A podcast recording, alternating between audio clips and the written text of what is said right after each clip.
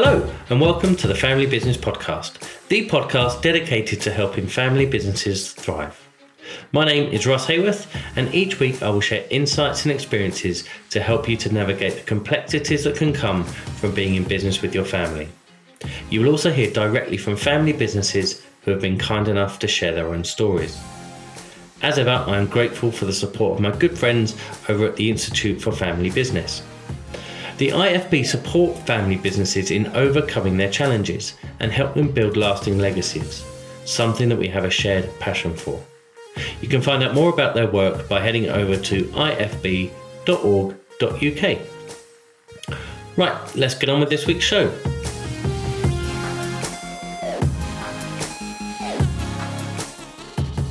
Well, hello and welcome to this week's show. Now, as I record this, there is sun streaming in through the window, which, if you've been here in the UK, makes a nice change because it seems as if it hasn't stopped raining for literally about a year and a half now. Every time there's a, a brief glimpse of sunshine, we're promised that spring is just around the corner, um, and then another storm arrives and, and ruins everything. So I'm not counting my bluebells just yet but at least the sun is shining as I record this, and I hope it is shining wherever you are listening. So, other than being obsessed with the weather, uh, I've been contacted by a few more um, listeners this week, which is um, great. It's, it's uh, really nice to hear from you.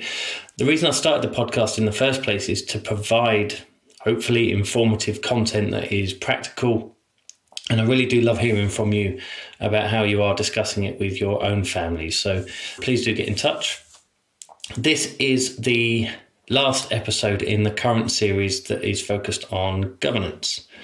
So I'm going to spend a bit of time summarizing what we've discussed during the series overall, um, and then looking at bringing it all together. I'm then going to go and have a discussion, potentially a rant, on a particular element of what can form part of the discussions on a family charter. Before we get into that, though, I just want to clarify something that I think is really, really important. And that is, none of what we have spoken about so far in this series should be considered as a mandatory requirement for your family business. It is very likely that some of what we've been discussing anyway is already in action within your business, but not in a formal way that is titled a family constitution or a family council, whatever you want to be calling it. It's also really important to reiterate that there are no off the shelf solutions. There's no copy and paste solution to a family charter. Despite what some people will try and sell you, it should be something that is done on an individual basis at the right time and in the right environment. To explain a little bit more, family businesses are unique as there are three separate but intertwined systems at play. So, this is best illustrated by something called the three circle model. It was created by Renato Tagiuri and John Davis back at the end of the 1970s. And I will be covering this in far more detail in a future episode, but that's it's many months away. So if you want to have um, a listen to episode 43 of the podcast when I was doing the interview series, I speak to Professor John Davis directly about the three circle model, what it taught us 40 years ago and what it continues to teach us today. So, if you want to know more about the three circle model, go and have a listen to that episode after you finished um, this one. But the model itself is based on a Venn diagram of three overlapping circles. Now, it's quite difficult to draw a picture when you're talking um, via a microphone, but if you imagine the three circles arranged with two on the bottom, one on the top, all overlapping, and the various different segments that that creates. And what this model highlights is that there is a level of complexity within a family owned business that simply isn't present within a non family owned business. So let's take the example of a non family business. You would generally have to work with an ownership system and a management system.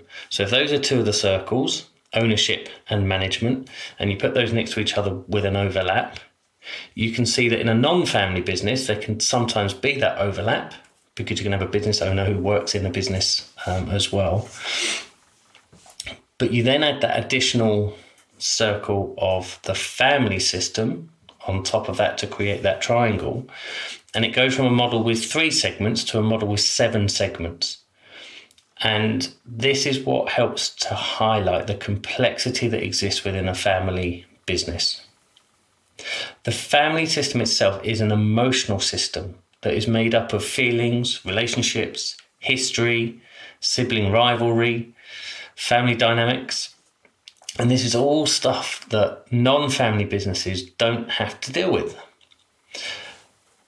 There is an argument that would say that it's the effective management of these intertwining systems that actually helps to dictate the success of your business and, in some respects, your family. And it's important to note that some families can achieve this through the informal processes, others prefer to have the formal approaches that we've been discussing throughout this series. So please don't think we're, we're dictating that this is um, essential to the successful operation of your business. When you bring in governance and you introduce it to that family system, it takes time and it takes a great deal of care. Because we are dealing with an emotional system, it is essential that any conversations about governance are mindful of this. It is not a you know a sweeping change to everything within the business it's not forcing one person's view through everybody in the family and this is why we need these discussions to, to take time. And that can be off putting to some people, but for me, it's a reason to be cheerful. It is something that takes time, care, patience, and perseverance because it matters. Family is precious. Being in business with your family is really special. But because there is an addition of this emotional family system, there can sometimes be a need for some governance to help harness and enhance that passion that's present within your family. With that three circle model, again, there can often be a blurring of the boundaries between each of the systems. And so bringing in some governance structures helps to contain the relevant discussions and processes to those forums. This separation can be what helps to make the operation of the business more efficient for the business owning family and all those within it.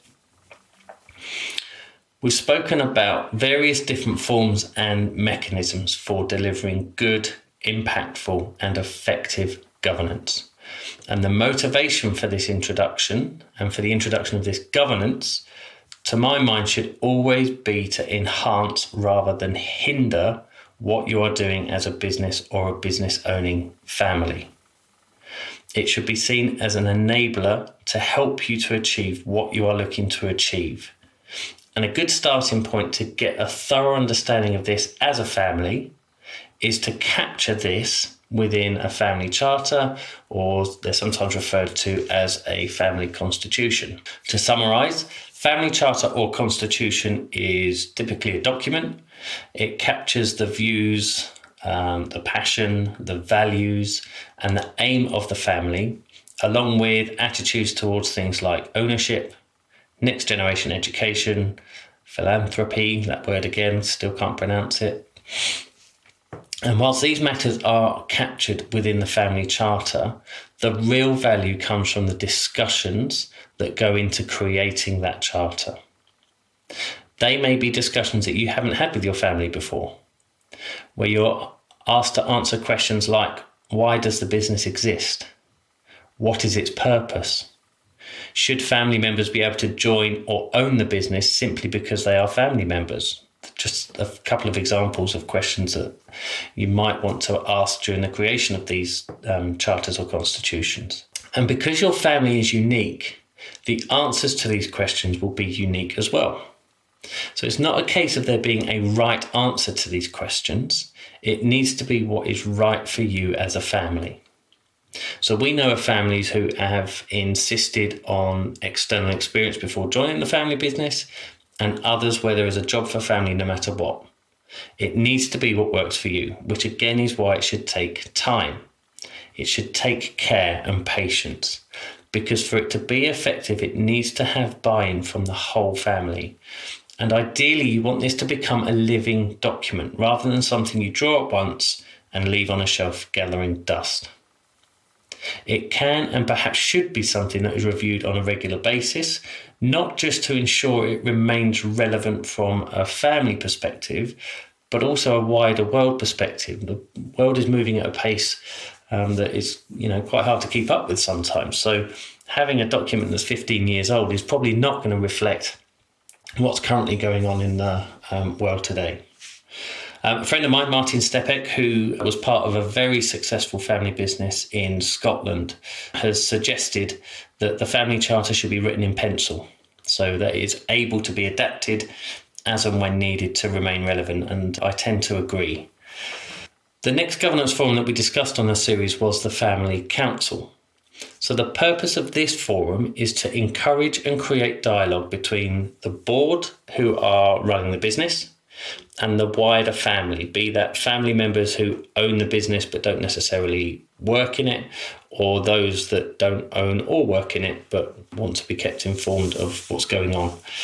Typically, this communication would be through the chairman of the board and the chairman of the family council. As and when you might want to introduce one of these tends to be more when the family becomes large enough to benefit from an additional communication conduit rather than you know mass sending an email to 100 people and hoping they all read it. Delivering it via a family council who can then deliver it to the wider family through a family meeting or family assembly or, or even a family newsletter can can be an effective way to communicate things that are going on within the business. So as a reminder the family council has no formal influence within the business that's the role of the board and the management team that you employ in order to deliver the strategic um, goals of the business. But it is a useful communication forum to allow the wider family to express their views to the board via the chairperson of the family council. Now, in order to gather these views, the family council can arrange family meetings, sometimes called family assemblies, family forums, whatever you call it. It's basically a gathering, typically informal. They do have a business element to them, but also very much a social element, so that families that, or family members rather, that don't necessarily get to see each other very often, but may at some point in the future end up in business together, are able to meet and bond and form those relationships. The family assembly can also be a really useful forum to help create more emotional ownership of the business amongst the family. So imagine a family is getting larger and more dispersed in terms of geography, etc. Bringing everyone together once a year to have a meeting about what's going on within the family business, having a social element to it, having a fun element to it, having perhaps an educational element to it, can be really, really useful as I say, you can use them as an opportunity for education, um, development for next generation, and perhaps highlighting stars that are the future leaders of the business and then creating programs to help harness that. So there's lots and lots of positives that can come from introducing a family meeting or family assembly, particularly as a family grows. So as a family grows, firstly, as a business, there may be the need for it to feed more mouths in, a literal sense. This in itself can help form the strategic direction of the business. So, if the family is growing and the business needs to grow to support that family, if that's something you want it to do, then that can help inform the strategic direction to the board. In addition, as future generations are born and grow up, they probably do so in separate homes. So if you imagine a situation where a business was founded by mum and dad, as an example, they would have been living together. They would have had the opportunity to share ideas and, and views on an hourly basis, probably. The next generation could probably be the children of that mum and dad. And again, they've grown up in the same house, particularly during their sort of formative years. As they then move on and have their own families, the number of houses and households that people are growing up in change. And so the views and levels of enthusiasm towards that business can become diluted as the generations progress. So you can start to see where bringing in something like a family assembly might become useful, as I say, as a way of developing that emotional ownership that is perhaps lacking because the family has become more dispersed through natural growth of, of the family. These particular family governance forums can help to create unity and coherence and improve communication within that family system, which can help enhance its relationship with the business.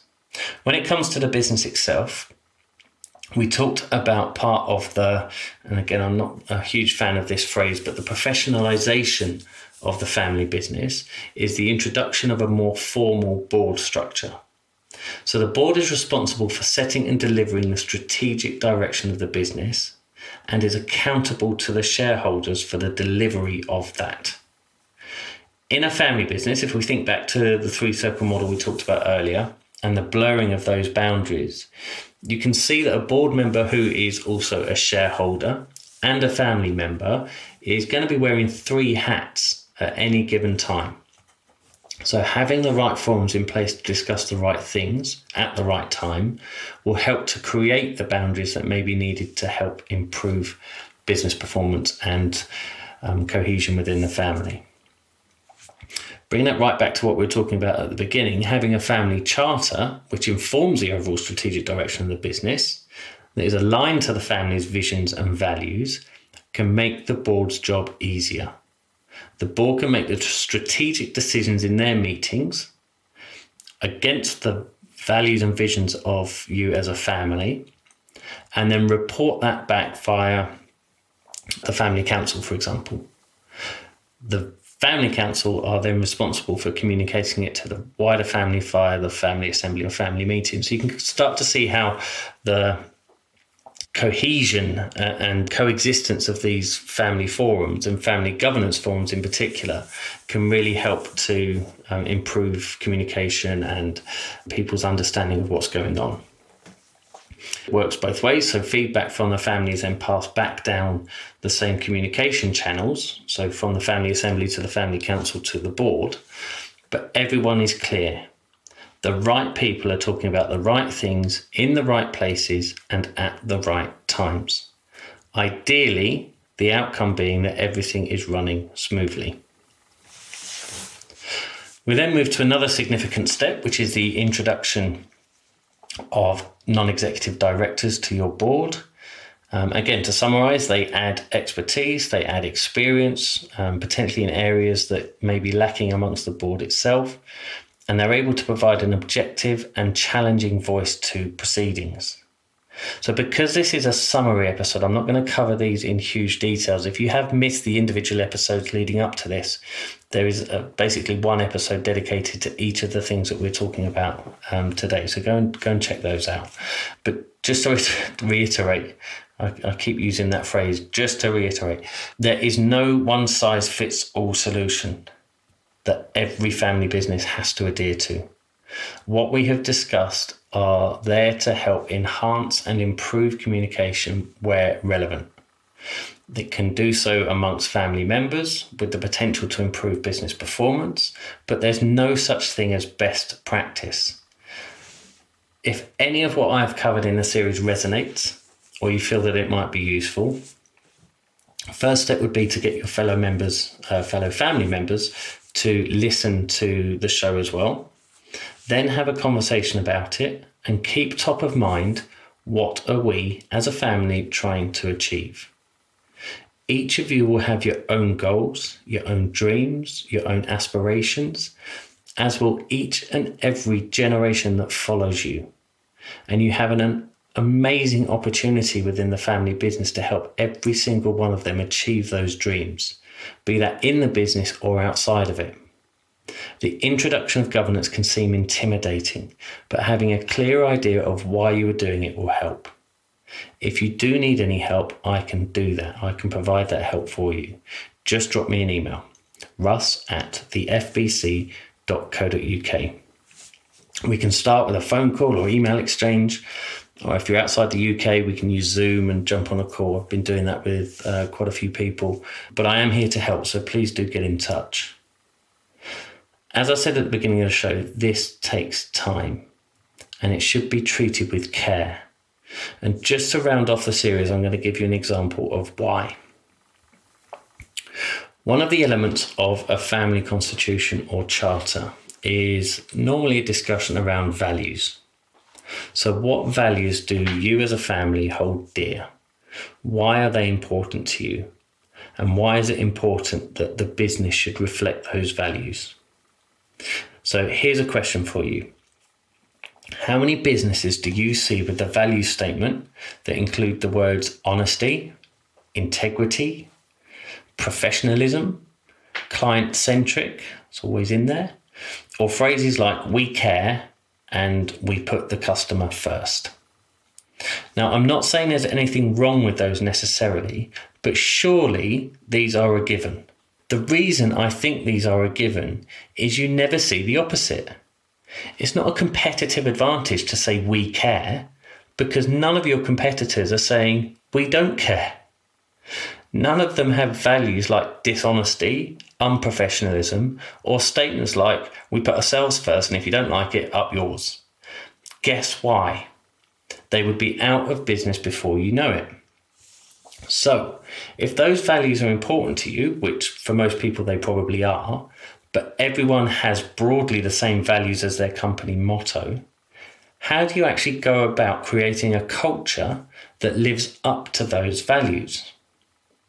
One way that I do it, and a challenge I put to um, businesses when we're talking about these values, is a simple question or statement, and that is prove it.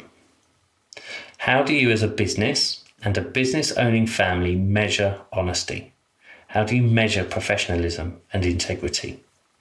So, for me, the first step is to talk about what they mean for you. What behaviours would you expect to be present within the business that show that those values are being lived on a day to day basis? Here's an example. I went to visit a family business, went to the reception area and said, Hi, I'm Russ. I'm here to see the MD, something like that. And they politely replied, Take a seat, he'll be down shortly. Great, all good so far. After I sat down, the people behind reception carried on their conversations. Again, nothing wrong with that. But then they began to mock somebody. And not only were they mocking them, they were using swearing as doing so. Now, I'm an adult, so I'm not being precious about swearing, but it did give me an impression of the culture that existed within that business. The MD then came down, we went up to his office, and we are having a conversation about um, various things, conversation about family values and vision and uh, that kind of stuff. And he said that he was really proud of the work that they had done on their value statement and that they had spent half a day with all the staff, not his family, all the staff, agreeing what the value should be. One such value was professionalism. So, given my experience downstairs in the reception area, I asked him how he and his staff demonstrate this professionalism. I didn't drop anyone in it, but I did ask, how do you demonstrate that? Prove it, essentially. His answer was to point to a poster on the wall that had, you've guessed it, honesty, integrity, and professionalism on it in very nice writing. It was a great poster. But my point here is that, firstly, half a day is probably not long enough to decide as an entire business what the value should be. The reason I'm saying that is because you then end up with the same words as everybody else. Honesty, integrity, professionalism, great, tick the box, move on. But in those discussions, there's not going to be the same level of emotional ownership to those values amongst people who are just coming to work to get a paycheck versus you as the owner of that business.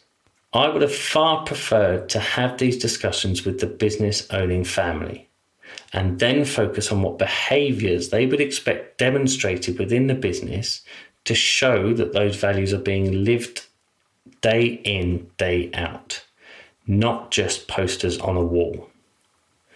If the statement is we care, prove it, measure it. We put the customer first, prove it, measure it. It is then up to everyone in the business and within the wider family to live up to those values through their own behaviour. Now, this shouldn't be hard work because they're your values. They haven't been dictated to you, they've been arrived at through meaningful discussion, perhaps some challenging discussions on what behaviours might be expected from different branches of the family or different people within that family. But essentially, they become agreed upon as a foundation for the culture you want to create within the business. Let's take the example of Timpson's here in the UK. If you were to ask about how the family have helped to create and nurture a culture that is true to their values, every single member of staff within Timpson's would be able to point to a number of different initiatives, perks, and benefits that they get through working for this business. They can prove it. And Timpson's are a big national business. It's taken time, it's taken hard work, it's not been done by accident, but it can be achieved. And that is why it takes time and needs to be done with care. Because when it's done well and has meaning, it will help to create a culture that will help you as a family to deliver on your own dreams and aspirations. Anyway, that's my rant over. But to, to summarize on that, I think it's far more important to focus on behavior than it is just to get a value statement done. There are quick and easy ways of doing a value statement. You can Google them and copy and paste. But as I say, I don't think that is necessarily the best way forward on this. Far better from my experience to focus on what behaviors you'd expect. You can then measure that within the business itself, communicate that within the business itself, and everybody, uh, including your customers, will benefit from that. So that's it for this series on governance. I hope you found it useful. The next couple of episodes will be showcasing some elements of business that, again, I think will be really useful. Some fascinating interviews with some brilliant um, people, with the bonus of them being family businesses. So, we're going to be having a chat with a marketing automation business and looking at the psychology of marketing and why it's so important to get that right.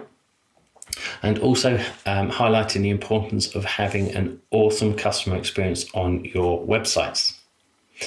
After that, we move on to a series about succession planning. So I'm really looking forward to that as well. As I've mentioned throughout the series, I am here to help. I'd be delighted to hear from you. Please do get in touch. Um, email address is russ at thefbc.co.uk. You can find out more about the podcast and uh, what I do as a day job by heading to uh, www.fambizpodcast.com. previous episodes and as I say more information about what I do is on there. If you have enjoyed it and think there are other members of your family who would enjoy it too, please feel free to send it on to them and I look forward to speaking to you on the next series. Until then, take care. I hope you found this episode useful. If you have, then why not share it with your family and see what they think? I work with families just like yours to help them to better understand the complexities that can come with being a family and business. So, whether you're just starting out or heading into the umpteenth generation, if you feel that I could help, check out fambizpodcast.com forward slash work with Russ and get in touch. Until next time, take care.